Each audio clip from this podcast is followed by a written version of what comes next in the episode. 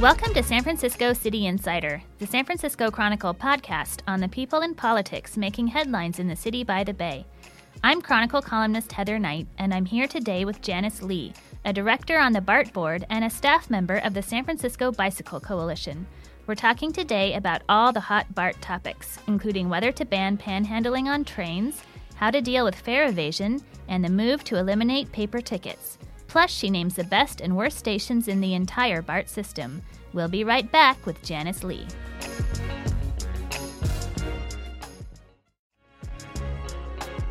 Janice Li, thank you so much for coming today. Of course.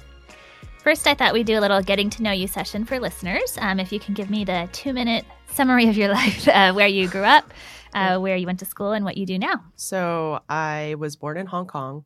Um, I, I'm 32 years old, so you can guess that year if Uh-huh. you'd like.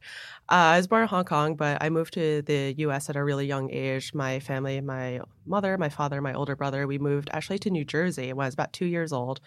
Then when I was 10, we moved up to Buffalo, New York, Mhm. where generally I say I grew up in Buffalo. It's where parts of my heart and soul are born and raised in some ways. Um, and then I went down and to New York City for my undergraduate. I went to New York University. After that, um, I graduated when the recession really hit. And I knew I didn't want to be in New York anymore. So I went back and lived and worked in the city of Buffalo, Mhm. um, working for an amazing nonprofit organization called People United for Sustainable Housing. I loved that job. But about four and a half years in, um, I knew I was likely going to move away from Buffalo. Closed my eyes, put a finger on a map, and it was San Francisco. Really?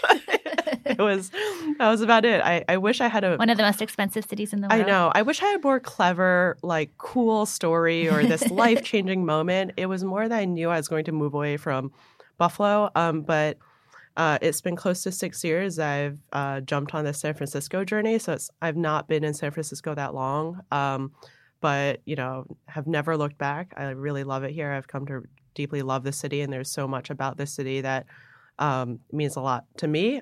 So I started as a community organizer at the SF Bicycle Coalition back in 2013. Um, a couple of years later, I got promoted, and I still serve in that role as advocacy director. Mhm. And then last year, um, foolishly decided to run for office. Yeah, that was going to be my next question. Why in the world did you want to do that? Great question. Um, there's sort of, I'm just going to tell this story. It's- I've told it a couple times. It's funny in that um, I was actually asked really early on to consider running. I've been working in the transportation space for a while on the advocacy side. One of my very niche things has been around transportation funding um, and really more deeply understanding transit, transit policy. And so I think as Nick Josefowitz and his run for District 2 supervisor crystallized, a lot of people were trying to figure out who would fill that um, BART District 8 seat to represent the west side of San Francisco. People asked me. Um, the first person who asked me, and he's told this story before, was Assemblymember Phil Ting. hmm Um, it was in maybe summer, fall of 2017, so quite early. And I was so taken aback. And I was so both like humbled, but also like, absolutely not, Phil. How could you ask me that? And he tells a story that I was so adamant and like clearly not interested in running that he never bothered me again about it. And lo and behold, several months later, um, people asked me to run again. This was after the June 2018 uh, election, after a really intense mayoral race. Um, and I think that after that June election, people are really looking forward to what was happening in November again and really looking at what the races were, looking who was running, seeing what that looked like, the context of that election looked like. And um, people started asking me again. And I think it was a confluence of many factors. I think first was um, it was a far better time and place for myself personally, professionally, um, made a lot more sense versus when I was originally asked um, several months earlier.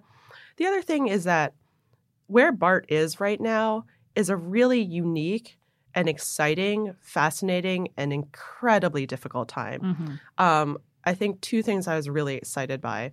Um, first is Measure RR passed uh, back in 2016 with you know tons of voter approval, and the new fleet is coming online. So a lot of these massive capital projects, we are no longer sort of scraping at the you know bottom of Mhm. the bucket, trying to scrape together what funds we can.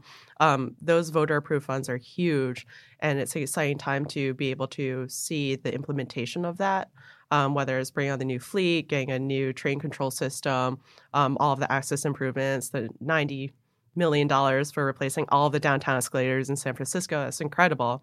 Um, and also, there was new momentum at the board.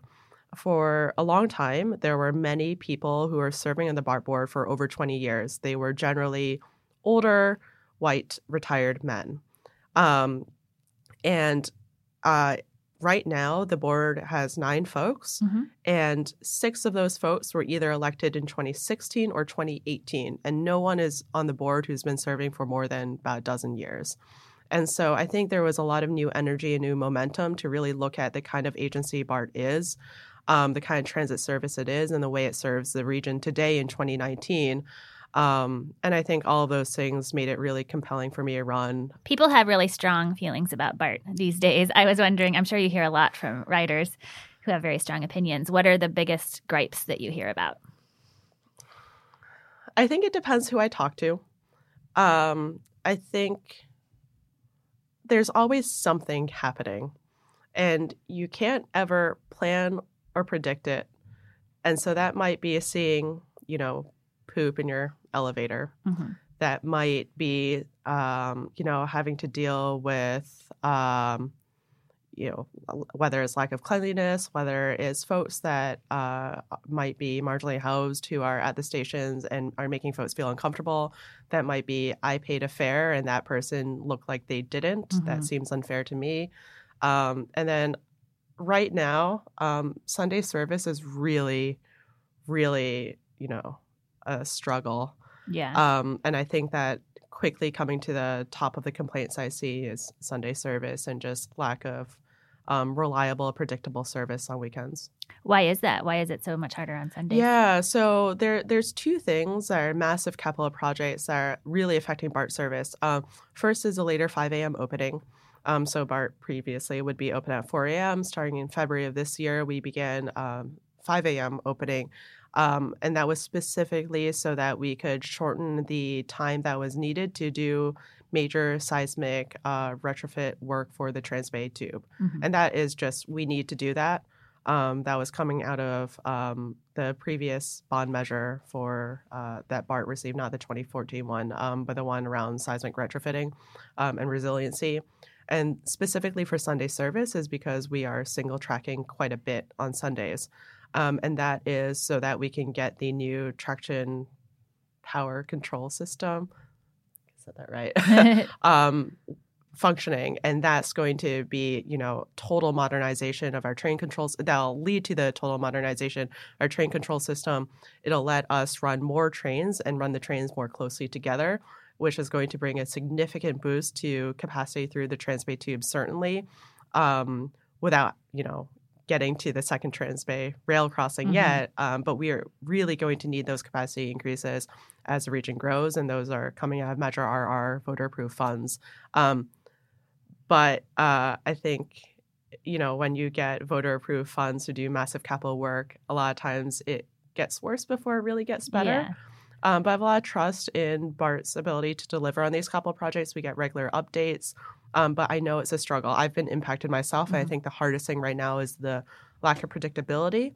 Um, so, you know, I've been really pushing on BART staff to make sure that information is accurate.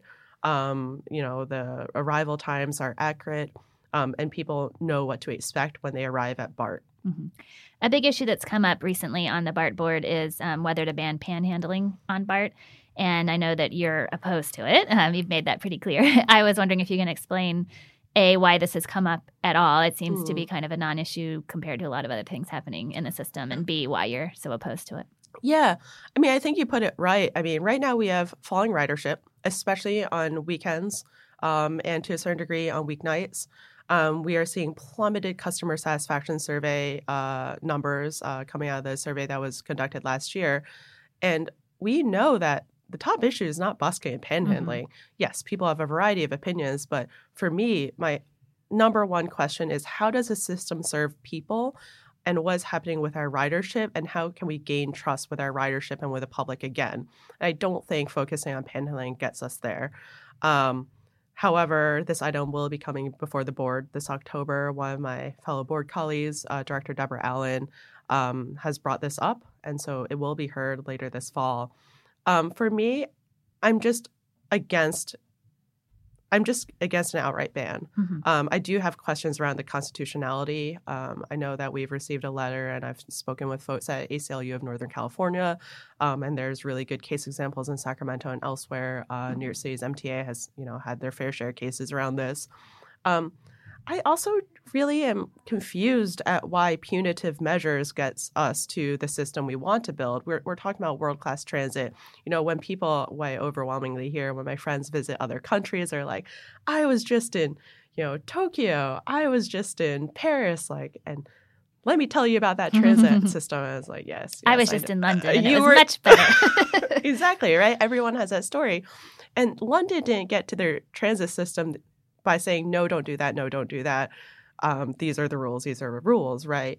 They build out the vision of the kind of system that they want to see that that you know folks who live in London deserve, right? Mm-hmm. And that moves people in a way that's affordable, accessible, all of those things. I don't think punitive measures that rely solely on enforcement get gets us there. Mm-hmm. I, I think this goes back to the like telling people don't poop here, don't piss here is not going to stop people from doing that. But the funds that the BART board just approved to get pit stops and extend, you know, pit stops at Powell Street, 16th Street stations will make a difference. Mm-hmm. You know, reopening bathrooms will make a difference. And the fact that we're going to be doing that at 19th Street, Oakland, and we just approved that funding as well makes a real difference, right? Mm-hmm. So let's build the system we want to see and not just have punitive policies that stop that. Also, I mean, when it comes specifically to the busking side of things, um, I spent a good amount of time in New York City, and I feel like so many other cities around the world have truly embraced arts mm-hmm. and really embraced transit stations as public spaces, uh, civic spaces, where things like busking and street performances and art is embraced and part of the culture of those mm-hmm. spaces. Makes it better rather than it makes it better. Yeah. And so I really want to think about this opportunity to actually build a policy that um, enlivens our stations, um, brings more pride to our stations, um, and gets people excited about taking transit um, and makes our transit system unique in mm-hmm. other ways that we've seen, you know, around the world. Mm-hmm. Another issue that's come up at BART has been um, the decision to move to only Clipper cards and do away with paper tickets, which you've also. I follow you on Twitter, so I know I know all of your opinions. Um, I was wondering if you can lay out your concerns. yeah. Um, listen, I mean, I think that cashless systems make a lot of sense bureaucratically. They make a lot of sense uh, in so many different ways. It's modern. Um, I think for me, one of the biggest questions is if we have a vision, how are we getting there and are we leaving behind anyone in the process? I think about that for all sor- sorts of transportation, mobility, housing, everything. Um, I think we can all generally, I would like to think we can coalesce on vision. Um, even here in San Francisco with occasionally trashy and toxic politics, I think we have a coherent vision that we can get people excited about, but it's always about how do we get there from where we are today. I think for Clipper, um, I'm very concerned about the pilot that just launched uh, on August 19th at Embarcadero Station, which is one of the three stations in my district. Um, it's about to launch later this September at Powell Station. It's already at 19th Street, Oakland, um, where uh, passengers, riders will no longer be able to buy mag stripe paper tickets, those magnetic stripe mm-hmm. tickets um, from the kiosks um, at those stations, and you can only purchase Clipper cards, which are three bucks a pop. Um, my concern is that uh, Embarcadero Station is the most busy station in the entire system. Number two is Montgomery. Um, BART, uh, the we, the data we use to quantify that is by the number of exits via the fare gates. Um, Embarcadero has about 48,000 exits per weekday. Montgomery is about 45,000. Um, everything else is much smaller. Once you get to Powell, it drops to about 25, hmm. 26,000 exits a day. Out of those 48,000 exits at Embarcadero Station, 87.7% of them are Clipper. That's incredible. The fact that Clipper adoption is already so high and the moves that BART has made has gone Clipper adoption to 87.7% is amazing. My question is what happens to the 12.3% of folks and who are they? Mm-hmm. And overwhelmingly, both anecdotally, um, it's a little technical from the Title VI equity analysis that was done for MagStripe surcharge. We know that the people who don't use Clipper are overwhelmingly infrequent riders, weekend riders, probably more families, and probably more low income folks, and probably people where um, Clipper machines are confusing. So, mm-hmm. generally, immigrants, monolingual speakers who find the Clipper machines mm-hmm. difficult to use. 12.3% is not nothing. It's about 6,000 of those exits a day. And my question is Are we hurting our ridership by the policy decisions we're using? And are we bringing everyone along as we get to this future that's Clipper only and cashless? Um, and right now, I don't think that the mitigation measures are strong enough. Um, I've done a lot of work in the Chinese community, as particularly while I was running, and I've heard so much about how the system is really, really inaccessible, particularly for Chinese seniors who are a very transit dependent population. Um, you know, you just got to ride the 38 Geary or the 8, you know, Bayshore any given day. Um, and despite that, BART is still a very inaccessible system, um, unaffordable in some ways too. But of the Clipper machines, it's hard to figure out how to change a language. If you ride BART, none of the maps are in Chinese, and only on the new fleet of the future do you have anything translated. Um, so I want to be mindful of who we're leaving out of the system mm-hmm. as we are moving to a more Clipper only future. Mm-hmm. And of course, that subject affects only people who do pay on BART, and there are a lot of people who are evading fares. Um, that's also also been a big topic of conversation for you guys lately. Uh, what do you think is the best way to handle that? And do you like the new double decker fare gates, which some people say are beheading devices? Yeah, that's a really complicated topic. I would say, you know, as we were talking about how do people feel about panhandling, how do people feel about busking, um, we know from our customer satisfaction survey that fare evasion is a top of mind issue for folks. Um, and you know, as I talk to, I, I ride BART a lot. Um, I talk to a lot of folks who ride BART every day as they're part of their daily commute. Um, and I, you know, I hear the diversity of opinions. I would say I hear a lot from people who do ride BART every day who say, "Listen, you know, I'm not here for criminalizing, you know, certain behaviors, but when I pay my fare and I see someone just step over, push through the gates, there's a part of me that feels a certain unfairness. Mm-hmm. Um, and I think that that's really real, that level of dissatisfaction, whether it's like slight dissatisfaction to extreme frustration to even anger at our board for not doing anything about this. Um, it is a really tough thing. Um, I think, I think a bunch of things. I think one of the things I would love BART to really pursue, and I've been beginning these conversations with the general manager, our new general manager, Bob Powers, is that I really think that BART needs a comprehensive fare policy. There was some version of this passed back in, gosh, like maybe 15 years ago, but it's like a one pager that has vague guidelines about fares. Um, but as BART makes different moves around who pays, how much do they pay, how do they pay, um, and how do we ensure that people do pay what they're supposed to pay in the way that they are supposed to pay it, um, I think these are much broader conversations about how BART treats fares. Um, and we don't have really that policy. I think if we had a policy about being Clipper only, if we had policy about, you know, how we transition to, you know, a Clipper only system or how we view fares and fare gates, um, I think that would be a lot easier for me to really navigate some of these more difficult daily, weekly conversations. Um, so, for example, we don't know how many people fare evade. We don't know that we don't know the costs of fare evasion. Um, I know SF Chronicle, you've done a lot of um, investigative uh, reporting on this. Um, BART hasn't. we really need to dig into. You can read the Chronicle. but you know, we really need to dig into this question: Where is it happening? Um, and why are people fare evading? Mm-hmm. I, I, think those are really real questions. Is it really a question around affordability? And does that mean we need to really hurry up, you know, our affordability programs? You know, I'm glad that we just decided to participate in the regional means-based fare program. It's only a 20% discount. Um, you know, that's not matched to Muni's discount, which is either free or for Lifeline it's 50% off, which is really significant. BART's not there yet. Um, so I, I would like to have larger, you know, more robust conversations on that end. With that said, we need to do something now um, the the customer satisfaction is really plummeting.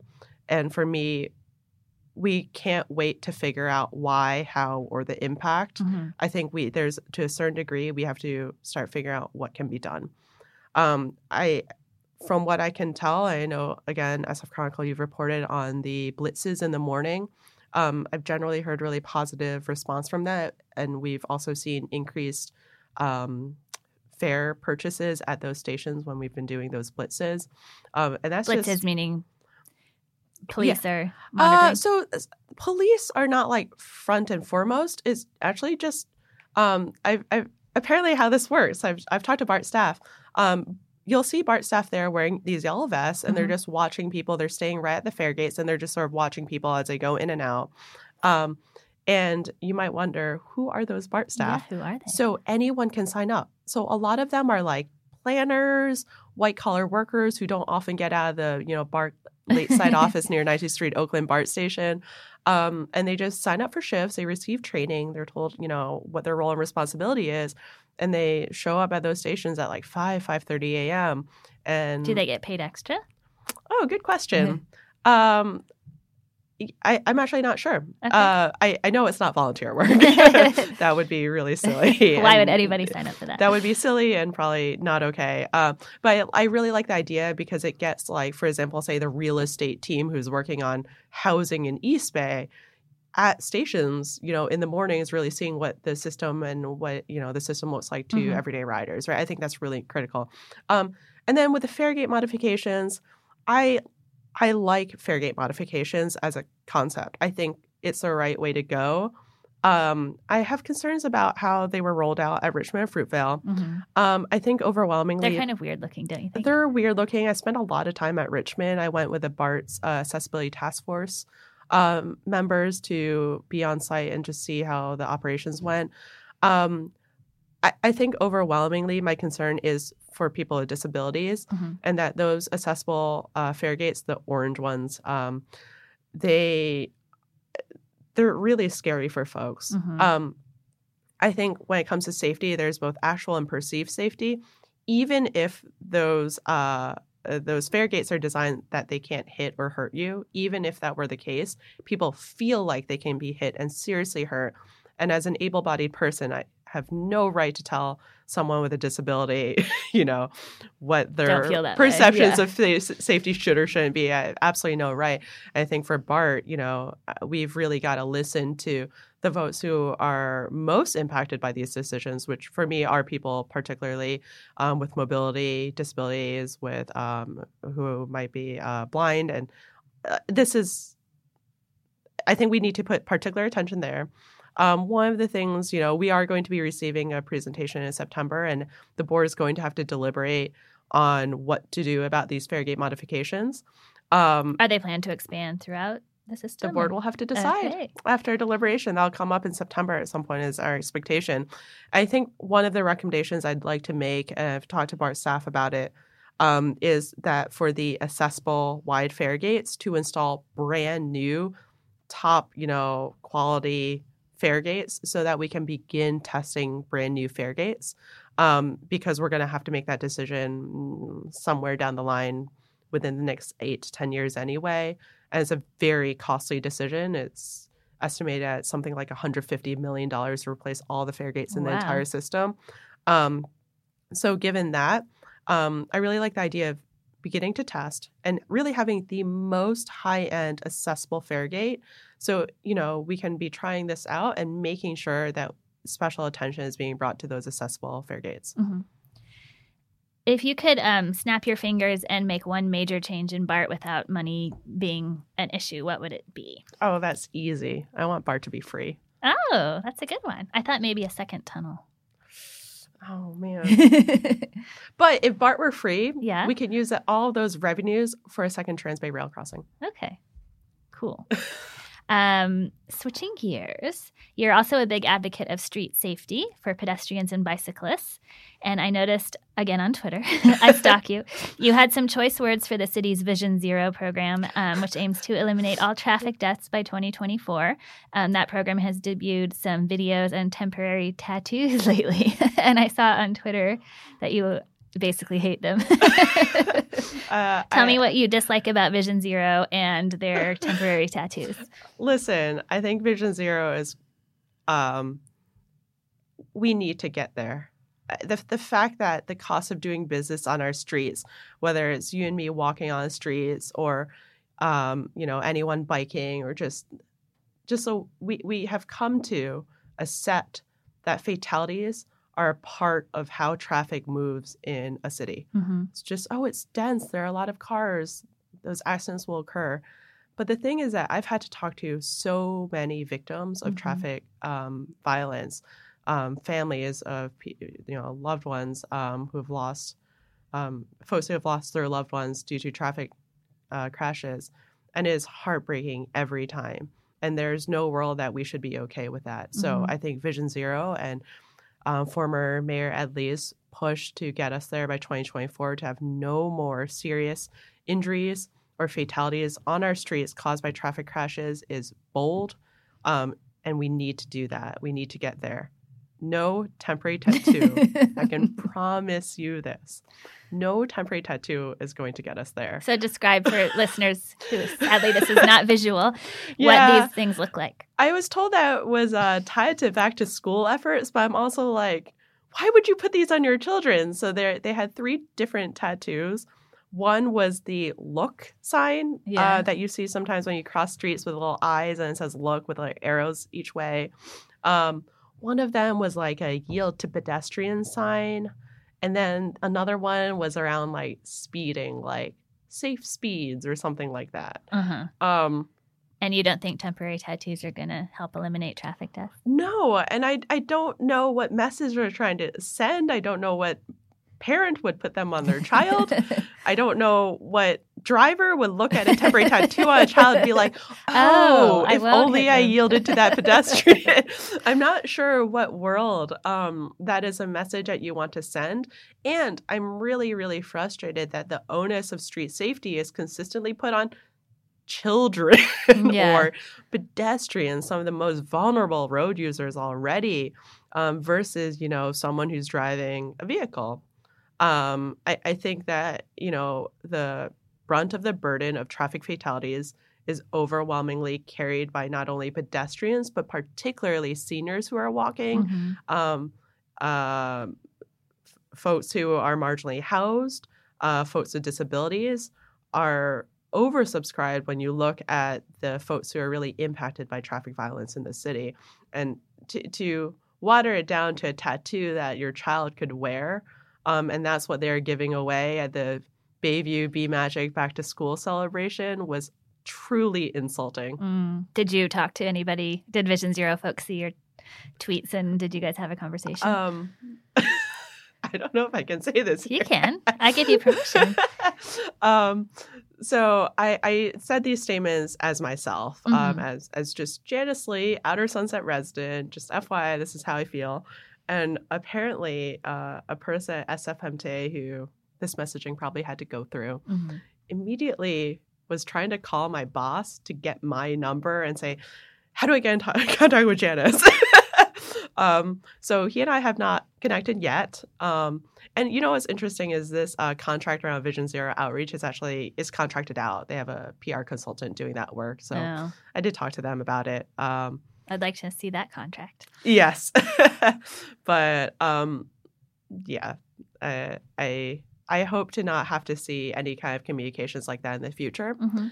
Um, and I mean, I think that there's a role that PR and outreach and education plays, and I think that needs to be um, that you know when it comes to how we use our streets. I think this education is critical for everyone, Mhm. um, and that you know I hope that there are better ways that we can be talking to folks about the impact that we put on our streets, whether we're walking, biking, driving, taking a bus, what have you. Mm-hmm. So, if temporary tattoos aren't the answer, what do you think actually does need to happen to eliminate traffic deaths and serious injuries by 2024? Yeah, you know, I think I do think that the SFMTA has done really great work in terms of trying to figure out what's going to advance us to that point. I think the four E's that they've put out, uh, education, so we just talked about that. Um, enforcement, I'm a big, big supporter of automated speed enforcement. Mhm. Um, I know that Assembly Member David Chiu has worked incredibly hard on that, and we continue to want to find pathways to get that state authorization. Um, the third thing is uh, engineering, so Mm-hmm. you know, safe streets design, how you build the infrastructure um, to prevent crashes from occurring in the first place, and the fourth is evaluation. You know, how are we doing on Mhm. all of this? Um, I think now that we are so Vision Zero was really adopted and embraced by the city back in 2014. So we're about five years in now But the numbers have actually gone backwards this year. in some ways, and particularly for pedestrian Mhm. fatalities, right now it's just an untenable situation. Just within a you know what two three week period, there Mhm. were three fatal crashes within a walking distance of where we're sitting right Mhm. now, um, right near Fifth and Market, hmm um, and it's a really really deeply. Um, it's the amount of tragedies that we have to face um, that our communities face um, so regularly because of traffic violence is just uh, is inhumane in some ways. hmm Um, and yes, we absolutely have to do something. I think that you know what we're hitting really up against is that we need transformative policy to get us there. Um, we need to cut down on the number of folks who can only depend on driving to get around, or people who choose driving uh, despite other really great transit options, you know, being possible for them. Um, so I think you know whether it's automated speed enforcement. Um, when I learned to drive, um, I learned that if the speed limit says 35 miles per hour, don't worry, don't worry, you can go 40 and no one's going to give you a ticket. hmm And on a good day, you can go 45 and no one's going to blink an eye. hmm Um, that kind of status quo of how we treat speed in across the U.S. and even in cities like San Francisco is not okay. People die because of that. Um, and I think you know policies like congestion pricing really thinks you know puts the pressure on. Do you really need to drive? And can we really, really push the question of how we are investing in our public transit as a public good, so that we have really high quality options for folks to get around, um, where folks don't have to depend on you know driving their own car. I often say, if you're in New York City, and I'm for some reason hanging out with my friend, um, and we want to go to Times Square. I don't know why. High five the Elmos there. Um, and we go in Times Square. No one in their right mind would say, "Oh, don't worry. Should we drive Yeah. or should we take the subway?" No one would ever think about offering the option to drive. That'd be like if I live in Outer Sunset, where I do, and I was like, maybe I'll walk to work today. Yeah. Six miles, no big deal. like that would never be an option that crossed my mind. And I think, you know, we have to really rethink the investments that we have to uh, put into public transit so that that is a true, real option for people. And we really have to cut down on the congestion in our city. I think congestion pricing is, um, you know, tried and true method. You talked about London. hmm London has one of the most successful examples, uh, and Stockholm hmm um, for congestion pricing. And I think that's you know really going to be what transforms our city to be safer, to be more livable, to be more affordable and accessible when it comes to our mobility options. I know you bike a lot. Do you feel safe riding your bicycle in San Francisco? I have a six mile bike ride uh, from the outer sunset to my office, which is near Market and Octavia. Um, portions of it are great. Uh, I bike through Golden Gate Park. When it's car free on Sundays, I feel limitless. Um, generally, going through the park, it's quite lovely. There's a protected bike lane for half of JFK Drive. It works well, and then get to Panhandle. And it's really, really when I start coming down Oak and I hit the wiggle Mm-hmm. where I'm like, ah, okay, gotta pay attention now. Yeah. Um, so for me, I'm very lucky that uh, as a bike advocate, I get to advocate for bike infrastructure improvements on literally the places I bike. hmm And so at this point, you know, there's some great improvements, uh, protected bike lanes on Upper Market. Um, it's really great, but there's so much more that needs to be done. hmm I think anyone who has to bike on Market Street downtown any day is, um, yeah, I know people who stop biking because of how bad the situation on Market Street is, Mhm. or you know wherever they're biking in from, um, and it sometimes it might just be a half mile of um, you know streets. Like it could be five miles of amazing bike infrastructure, but if there's a half mile or if there's one really bad intersection, that might cause people to change their mind about preferring to bike over taking another option. And so, Yeah. so there's so much more work to be done.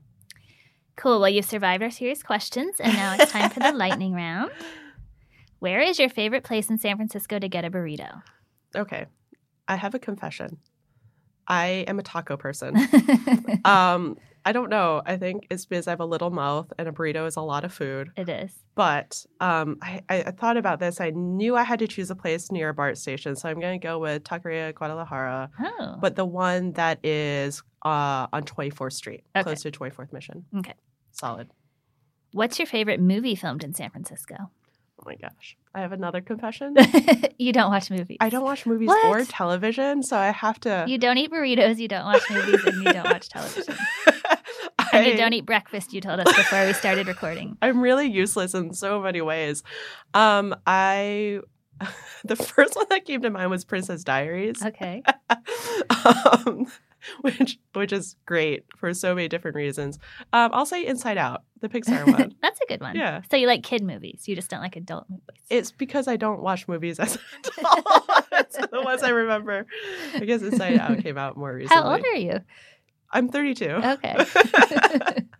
Where do you like to go for a stiff drink? Ooh. Uh, I think I'm going to have to back Supervisor Ronen on her suggestion, which is El Rio. Mm-hmm. But if I want to dance and also have a drink, Jolene's. Big fan. Okay. What was your first concert? I do like music. oh, I good. will say that. we found something you this like. This is so embarrassing. Um, I had friends, I'm going to totally put this on my friends, um, who, when I was, gosh, like 12, 13 years old, really liked Dave Matthews Band. That's so bad. Oh gosh, and I know that they are one of the first acts to play at Chase Center, Yeah, they and are. And I it's been really fascinating because what like you know, like what a uh, flashback like just Yeah. thinking about Dave Are you gonna go? Absolutely not. but what I've learned is that they are very polarizing band. Some people have Oh. some really strong feelings about it. Love it or hate it. Kind of Yeah. like BART, right? Um, what was the last book you read? Oh, um, I I've been inspired to read more lately. I just finished White Fragility, um, which was excellent. That was recommended to me by Jane Kim, Hmm. who also recommended to me the book I'm reading right now, uh, Capital City by Samuel Stein, which is excellent so far. Okay, I'll have to put it on my list. Um, what is the best BART station? Oh, oh, I have to choose. Yeah. Um, uh, I'm gonna say Embarcadero because it has a really interesting history, which I cannot fully recount, but I learned about when I read Michael Healy's book BART Oh, um, about its opening. It didn't open right away, and it was a big deal about getting the Embarcadero station to begin with. Um, and it's the most well used Mhm. station in the system. It's in it's in my own BART district, Yes. and it is truly beautiful. I love the waterfront. what is the worst BART station? Oh, that's just rude. the worst BART station. Um it's not the worst BART station, but I really find all the conversations about Glen Park's uh brutalism and whether it's deserving of the uh what the being on the historic Uh-huh. res- register, Uh-huh. whatever it is.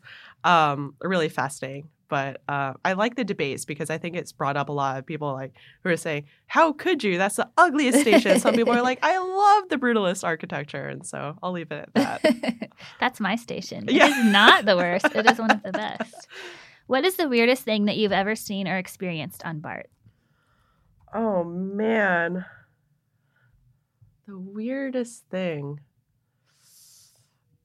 Gosh, um, I I see so many things because uh, both when I was running and certainly now, people text me everything that they see.